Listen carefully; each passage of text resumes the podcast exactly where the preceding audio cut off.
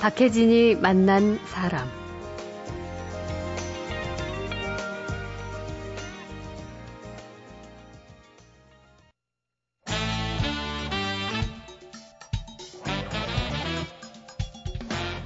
김갑수의 세상 보기. 안녕하세요. 박혜진입니다. 토요일에는 문화평론가 김갑수 시인과 한 주간의 이목이 집중된 인물 그리고 세상 얘기 나누는 김갑수의 세상 보기로 시작하죠. 어서 오십시오, 김갑수 씨. 네. 안녕하세요. 네. 음. 아, 참 5월은요 여러 가지로 우리나라에 있어서 의미가 있는 달이에요. 그리고 또 지난 한 주 뭐 여러 가지 생각이 좀 들기도 하고요. 예, 숫자로 기억하는 달이죠. 음. 5월 초반에는 5월 5일, 5월 8일. 예. 근데 이제 중반 이후엔 516, 음. 518, 네. 그리고 523이라는 2년 전부터 새롭게 추가된 그렇죠. 노무현 대통령 서거일. 예. 이런 등등으로 해서 어, 생각도 많고 마음도 복잡하고 뭐 음. 뭐 토론거리도 많아 많아진 그런 시점입니다. 지금 네. 막 그런 한 복판을 지나가고 있는 때죠. 그러면 오늘은 좀 그 의미 있는 어떤 날들에 대한 이야기를 하고 싶으신 건가요? 하고 싶죠. 예. 그런데 아마 한두 끝도 없을 것이고 너무나 많은 사람들이 얘기하고 있을 것 같아서 음. 마침 좀 이런 생각을 해봤습니다. 지금 우리가 어떤 세상을 살고 있는가. 네. 네? 어, 뭐 경제적으로 접근하는 방법도 있고 뭐 문화적으로 다양한 접근의 음. 생각들이 있을 텐데 한 가지 공통점이 있어요. 뭐죠? 우리 모두 굉장히 불안하게 산다 하는 겁니다. 음. 불안하게. 인간은 고유하게 숙명적으로 불안할까 생각하면 시대별로 불안의 정도가 좀 다른 것 같아요. 네. 그러면 지금 우리가 훨씬 잘 살게 된 때라고 그러는데 과거에 비하면 20, 10대들은 뭐 말할 것도 없죠. 입시 경쟁 때문에 사는 게 사는 게 아니다라고 그러죠. 그렇죠. 20대는 어떻습니까? 그냥 스펙 쌓기에 젊은 날을 바쳐버리다시피. 음, 취업 때문에. 예, 30대는 30대부터 노후 걱정하고 앉았더라고요. 그렇죠. 그리고 예. 자기 일생에 할 일 찾아다니고 음. 40대부터는 퇴직 걱정합니다. 50대는 아예 직장 자체를 갖기, 갖고 있기가 힘들어서 이러고, 네. 60대 넘어서는 또 이 노후 이 문제들, 건강 문제와 음. 그다음에 노회 생존 문제 자체가 모든 세대가 불안하고 염려에 떨고 있는 음. 상황 아니겠습니까? 그 불안의 원인은 그럼 뭐 시대를 불문하고 늘 같은 건가요? 그게 변하는 거죠. 예. 왜 불안한지 그리고 어느 정도 불안한지 음. 어, 불안한 거의 반대쪽을 보면 이제 좀 행복하다 이 얘기를 할 수가 있을 텐데 음. 우리나라가 세계 행복 지수 이렇게 통계내는데 네. 예외 없이 한 53, 4위 정도 점합니다. 음. 그러니까 굉장히 안 행복한 나라죠. 그러네요. 네. 음.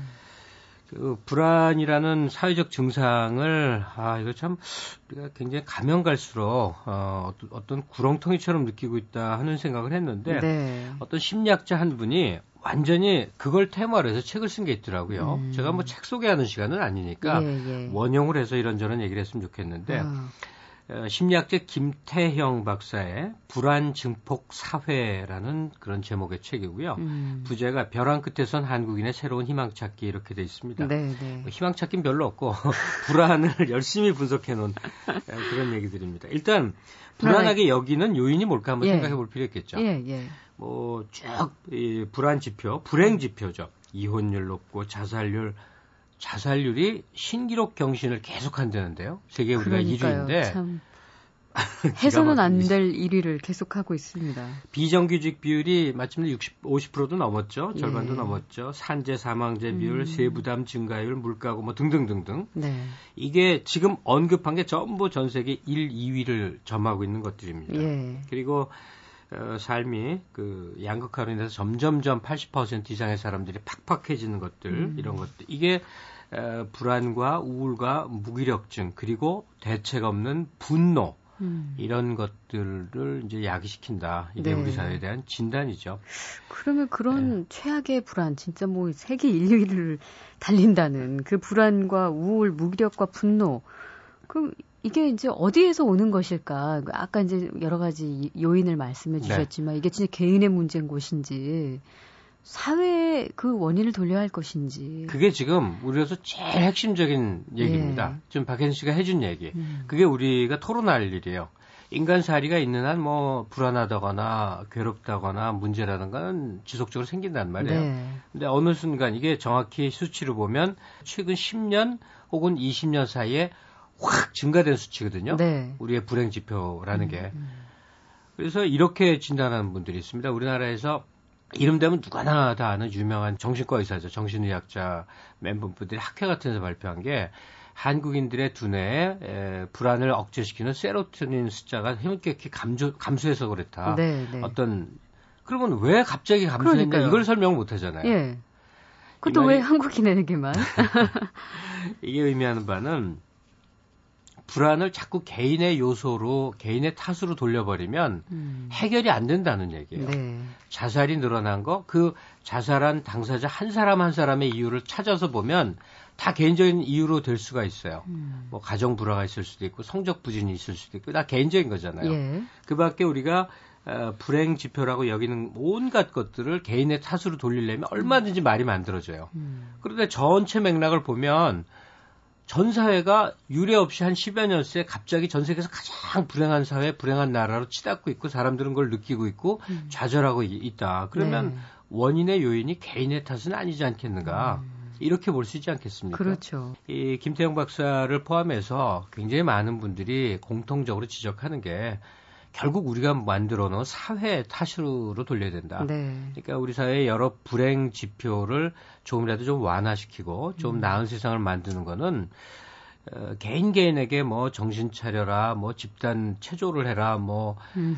무슨 약을 많이 먹어라 이거 갖고 안 된다는 얘기 아니에요. 네. 사회 시스템의 에, 어떤 변화가 필요하다. 변화가 필요하고 해외 메시지를 대야 되고 뭐 이런 등등의 얘기를 합니다. 예. 이 불행을 드러내놓고 노골적으로 적나라하게 토론하는 수밖에 없어요. 음. 그래서 제가 지금 오늘 그 책을 가져와 봤는데 이 저자가 이렇게 일종의 그, 그 카테고리화를 했어요. 범주화를 해서 그러니까 왜 어, 불안한가에 대한 그렇죠. 예. 우리가 무엇 때문에 불행한가를 한 아홉 가지 항목으로 나눴는데요. 네. 먼저 그 아홉 가지가 항목이 뭔지부터 소개해 주세요. 음. 이기심, 네. 고독, 예. 무력감, 의존심, 억압, 자기 혐오, 쾌락, 도피, 분노. 네. 아, 무겁죠? 무겁네요, 정말. 그, 이 아홉 가지를 들으니까 사실 어느 순간에 몇 번쯤은 다 느껴봤을 심리 코드들이에요. 그럼요. 우리 그렇죠? 내부에 다 잠재적으로 예. 겁니다. 이기신 같은 경우는 최근 몇십 년 사이에 한국 사회에 극도로 증폭된 현상인데 예. 여기서 더 나가서 문제는 과거에는 인간이 본연에 갖고 있는 이기심을 발휘할 때 좀 부끄러워한다거나 음, 아닌 척을 했다는 그렇죠. 거예요. 지금은 좀 뻔뻔해지는 거죠. 거죠. 예. 예. 어, 이른바 혐오 시설이 동네에 들어오는 것을 막 주민들이 반대해요. 그럴 때 막 여러 가지 복잡한 이유를 댑니다. 예. 그게 그래도 순수했던 시절이었다는 거예요. 음. 근데 지금은 안 그래요. 집값 떨어집니다. 이 말을 이유가... 노골적으로 한다는 그렇죠. 거죠. 이제는 노골적이 된 거죠. 예. 이런 극도로 극대화되면서 거기에 대해서 수치심을 못 느끼는 음. 이기심의 발현이 우리를 불안 증폭 사회로 이끌고 있다는 거예요. 예. 고독은 말할 것도 없습니다. 음. 이 의존적 관계가 이제 없죠. 그렇죠. 청소년기 때부터 그렇게 길러지지 않습니까? 어, 옛날이라고 꼭 좋은 것처럼 말하지 않겠는데요. 그러나 저가 학교 시절이었던 70년대에만 하더라도 예. 애들이 모이면 같이 뭐 했어요. 예. 지금은 한 방에 청소년들이 모이면 한 방에는 있지만 다 단말기 들고 딴 거 한다는 거죠. 그렇죠. 끼리끼리의 유대감이라든지 음. 평생 가는 어떤 공동체의 느낌. 그게 안 된다는 거예요. 예. 이기심에 이어서 고독이 있고 음. 또 이어서 무력감. 예. 무력감은 나 하나로서는 이 사회에 어떻게 할 수 없다는 음. 그래서 그냥 현실에 투항해 버리면서 스스로 무너져 버리고 많은 증세예요. 이게 무력감 앞에서 절망한 어, 대표적인 게 지금 저 20대 젊은 그렇죠. 대학생을 포함한 젊은 층인 걸로 보이고 예. 억압, 자기혐오, 쾌락, 도피, 음. 분노 이 모든 것이 하나하나 우리 삶에 실제로 와닿는 민감한 증상들이죠. 이 아홉 가지가 다 다른 이야기 같지만 굉장히 유기적으로 연결된 이야기 같아요. 그 모든 게 모여진 게 그렇죠. 삶을 불안하게 예. 겪으면서 산다는 거죠. 자, 노래 하나 듣죠. 네. 예.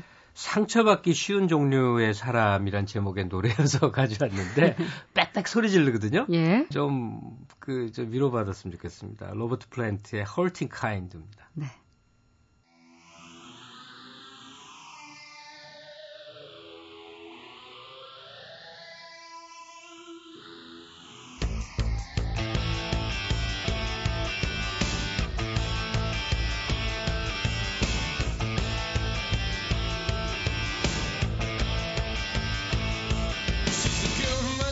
she's the girl in my mind. She's playing me for a fool cause she's the hurting kind.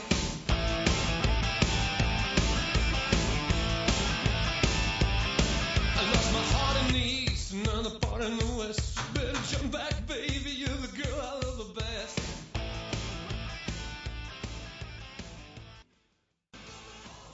네.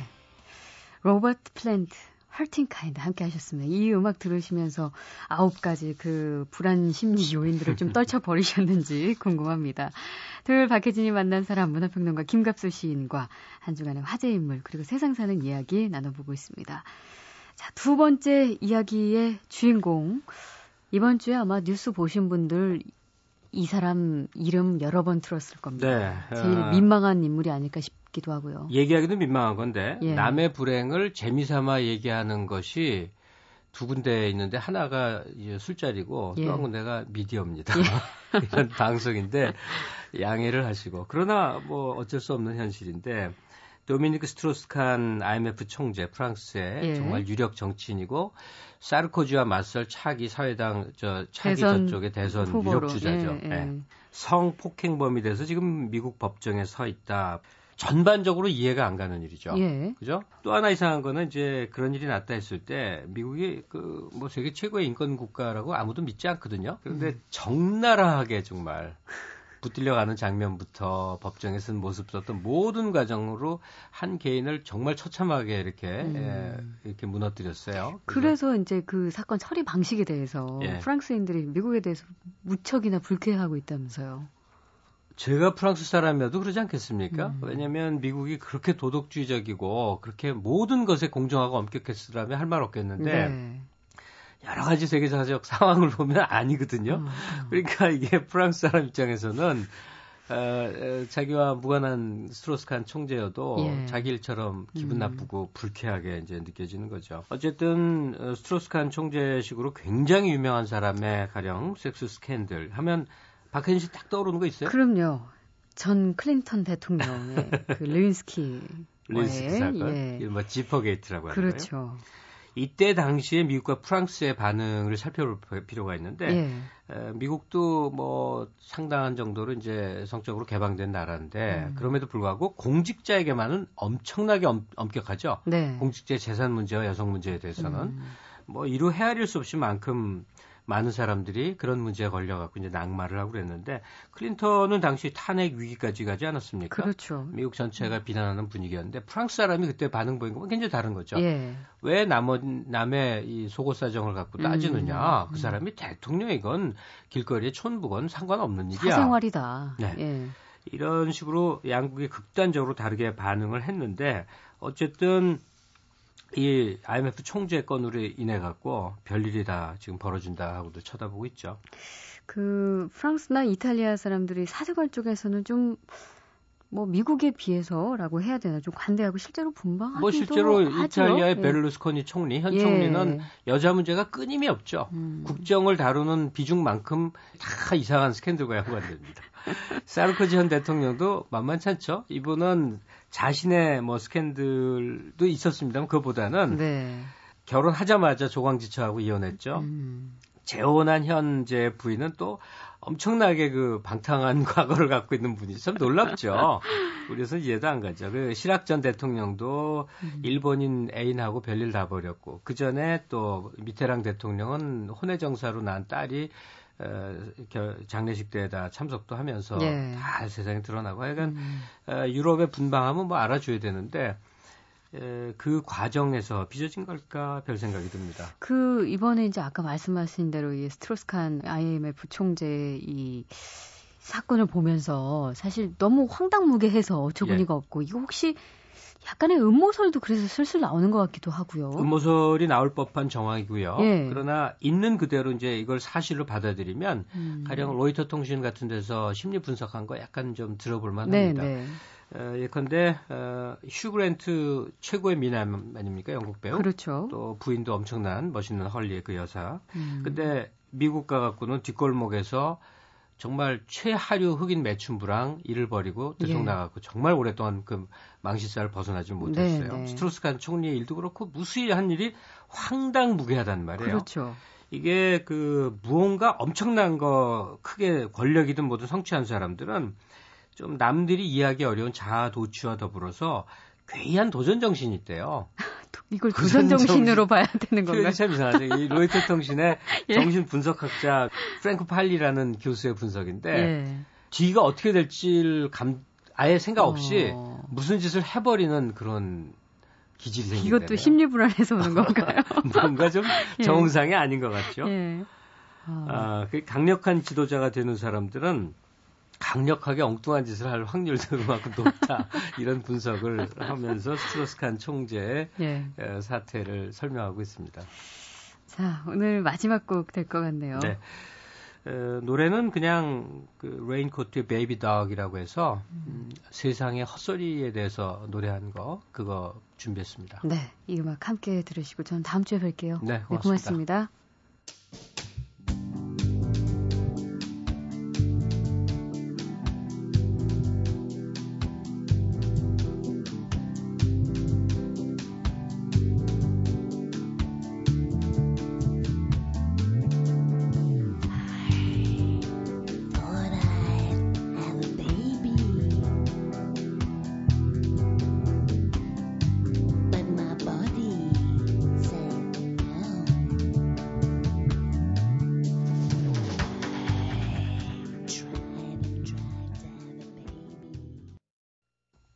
박혜진이 만난 사람, 아, 이번 주부터 새로운 이야기 손님을 한 분 더 모십니다.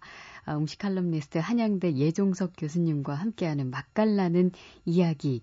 제목을 이렇게 한번 정해봤는데요.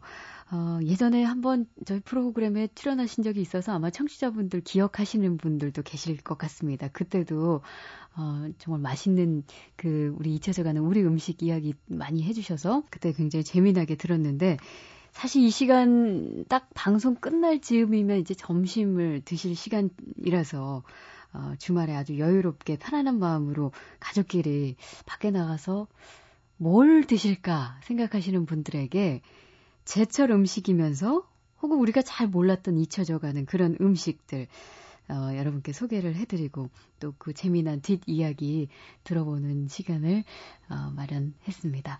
예종석 교수님은 어, 사실 전공은 경영학부 교수님이시죠. 그런데 가풍의 영향으로 어렸을 때부터 음식 문화를 아주 많이 접하셨고 현재 외국의 음식 전문지 등에서 어, 한국 위원으로 활동을 하고 있습니다. 어서 오십시오. 네, 안녕하세요. 네. 음, 사실 이 시간 되니까요. 음식 얘기한다고 하니까 벌써 저는 또 군침이 막 넘어가는데.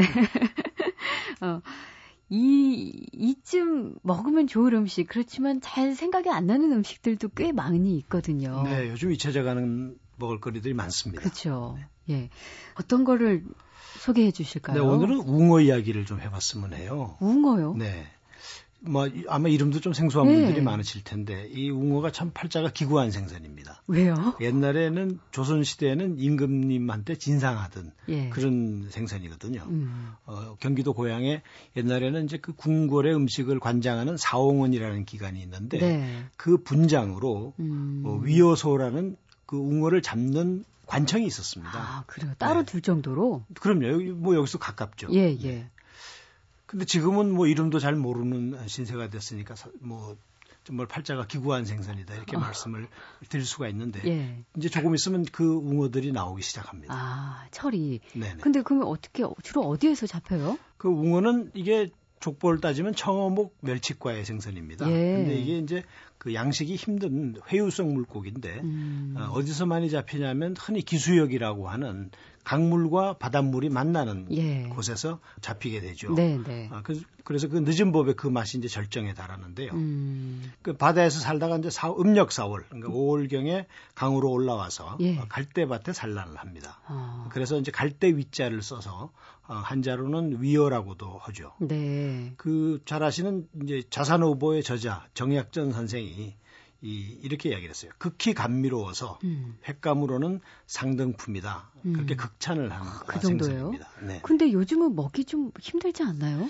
그게 이제 이 한강 개발로 인해서 그 수중보가 생기는 예. 바람에 예. 또 이제 갈대밭도 이제 한강 개발 때문에 많이 없어졌거든요. 음. 그래서 지금은 이제 그 고향 옛날 행주산성 있던 그 밑에서 많이 잡혔는데 지금은 잡히질 않습니다. 네. 안타깝게도.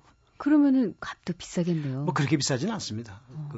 그뭐 대중적인 생선인데 예, 아, 요즘은 예. 찾는 분들이 별로 없으니까 잘 몰라서 예, 그러는 수요가 것 같아요. 없으면 아무래도 어, 어 가격이 그렇게 비싸지진 아, 않죠. 그러면 어. 웅어는 주로 어떻게 요리를 해 먹어요? 뭐 회로도 먹고요. 예. 어, 그 무침으로도 먹고 음. 또 구이로도 먹고 음. 그 매운탕으로도 먹고 그러는데 옛날 그뭐 박 종화 선생 같은 분들이 쓰신 글을 보면 예. 이걸로 이제 완자를 해 먹으면 맛있다고 그래요. 아, 그래요? 그 좀 색다른 방법이네요. 네. 그래 완자에서 상추쌈에 싸 먹기도 하고 옛날에는 오. 그랬다고 그러는데 음. 이게 회덮밥을 해도 맛있습니다. 예, 예. 아, 그리고 이제 이걸로 젓갈을 담궈서 웅어 젓갈이 있는데 음. 이게 옛날 궁에서는 꼭 담그던 젓갈입니다. 네. 그건 맛있겠네요. 네, 네, 네. 드셔 보셨어요? 네, 네. 아주 기름집니다. 이게 조금 있으면 아마 이제 이쪽 고향에 가면 파는 곳이 한두 군데 있습니다. 예. 새롭게 한 아주 팔자가 기구한 그 이유는 요즘 보기가 힘들어서 네, 네. 음, 예전엔 정말 귀한 음식이었는데 웅어에 대해서 알아봤는데 사실 요즘에 그러면 웅어 요리 말고 또 점심 때 그냥 조금 편하게 우리가 잘 알 수 있는 그런 요리도 있을까요? 뭐, 또 멍게철이 오죠. 예, 멍게 예. 전참 좋아해요. 네. 그 멍게가 아주 입맛을 돋우는 예, 음식입니다. 그래서 예. 여름에는 입맛을 잃기 쉬운데 음. 뭐 봄철에도 그렇고 예. 그럴 때 그 입맛을 되찾아주는 음식으로 멍게가 아주 좋죠. 네. 예. 그러면 멍게 하면 뭐 요즘 어디 식당 가면 멍게 비빔밥 이런 것도 많이 팔아요. 네 네. 안 그래도 오늘 멍게 비빔밥을 이야기하려고 그러는데 아, 우선 예. 멍게 이야기를 하려면 그 이름 이야기부터 좀 해야 됩니다. 네. 사실은 멍게라는 이름이 사투리예요. 그래요? 네, 지금은 이제 표준어가 됐습니다만 예. 원래 표준어는 우렁쉥이가 표준어입니다. 아, 예. 근데 이게 이제 우리나라 그 표준어 지정하는 규정에 방언이던 단어가 표준어보다 더 널리 쓰이게 된 것은 그것을 음. 표준어로 삼는다라는 네. 규정이 있습니다. 예, 그것에 예. 따라서 복수의 표준어가 된 겁니다. 그러니까 멍게도 맞고 우렁생이도 맞고. 맞는데 우렁생이는 예. 아무도 불러주지 않는 아, 이름이죠. 예. 네. 어디서 들어본 것 같긴 하네요. 한두 번쯤 네. 우렁생이. 어, 그 외국에서도 먹죠? 멍게. 아, 서양 사람들은 잘 안 먹고요. 약간 비려서 그런가요? 음, 조금? 생긴 것도 생소하고 예. 이 사람들은 뭐 회 같은 걸 안 먹으니까. 예, 아무래도. 아, 그래서 이제 그 이름도 재밌습니다. 서양 사람들은 그 생긴 모양새를 보고 sea pineapple이라고 그래요. 아, 어, 또 그, 이제 멍게가 물을 내뿜기 때문에 예, 예. sea squirt라는 이름도 쓰죠. 네. 어. 근데 일본 사람들 일본은 이제 멍게를 먹습니다. 네. 먹는데 일본 사람들은 그 멍게 모양이 그 램프에 음. 그 전구 그 유리 병 같은 걸 닮았다고 해서 예. 호야라는 일본 일본 식 아, 이름을 쓰죠. 그, 그 모양 때문에 생긴 이름 재미난 이름들이 네, 네, 있네요. 그러면 멍게를 보통 이제 비빔밥 아까 말씀하셨지만 그렇게 해서 뭐 참기름이랑 이것저것 넣어가지고 먹는 거 말고도 초장에 찍어 먹기도 하고. 그럼요. 뭐 그게 제일 흔하죠. 그, 게 네. 가장 그리고 이제 이게 먹게. 젓갈로도 해 먹습니다. 아 네. 그래요. 그래서 저 남해 쪽에 가면 이 멍게로 젓갈을 담궈서 그걸로 음. 또 비빔밥을 하죠. 네. 근데 뭐 그 유래는 여러 가지가 있습니다만 옛날부터 그 남해 지방에서는 먹었다고도 하고 예. 또 어느 일본 관광객이 예. 뭐 60년대 70년대에 와서 그 해삼 내장 비빔밥을 청했는데 예. 마침 그 식당에 해삼 내장이 없어서 음. 멍게로 대신 했는데 그게 아주 그 평판이 좋아서 그걸 이제 메뉴로 삼게 됐다는 일화도 있습니다. 아. 그런데 뭐 확인할 수 있는 사실은 아닙니다. 네. 멍게 주로 어떻게 드시는 거 좋아하세요, 교수님은? 뭐 저도 회로 먹고요. 비빔밥도 예. 해 먹는데 예. 그 일본 사람들은 보면 좀 더 다양하게 먹더라고요. 어떻게요? 구이로도 먹고 구이 또, 네 이걸 튀김으로도 해 먹습니다. 예 예. 음. 근데 아무튼 이게 멍게가 그 입맛을 돋우는 데는 아주 그 좋은, 좋은 역할을 하고요. 예. 아, 그 다음에 이게 또 재밌는 게 피부 미용과 노화 방지에 효과가 있다고 해요. 아, 그럼 여성들한테 좋은데요? 그래서 그, 예. 그런 성분은 이제 콘드로이틴 황산이 거기 들어 있고 음. 또 식욕 증진에 도움이 된다고 알려져 있는 그 타우린 예. 피로 회복에도 도움이 된다고 하죠. 어. 그런 성분도 들어 있다고 합니다. 네. 아무튼 뭐 그런 뭐 몸에 좋은 것도 좋은 거지만 이 멍게를 잘게 썰어서 그 김가루하고 참기름, 통깨 등을 넣고 비벼 먹으면 비벼서. 아주 그 일품이죠 맛이. 아. 먹고 싶네요. 오늘 점심으로 어, 맛깔스럽게 지금 예정석 교수님께서 소개해 주신 웅어는 뭐 또 찾으시면 또 간혹 먹을 수 있다고 아, 하니까 어, 네. 예, 웅어나 뭐 한번 좀 나들이 삼아서라도 그러니까요. 예. 음, 그것도 괜찮겠네요. 그리고 멍게 비빔밥 소개해 드렸습니다. 예정석 교수님과 함께한 맛깔스런 이야기였습니다. 다음 주에 다시 뵐게요. 고맙습니다. 네, 감사합니다.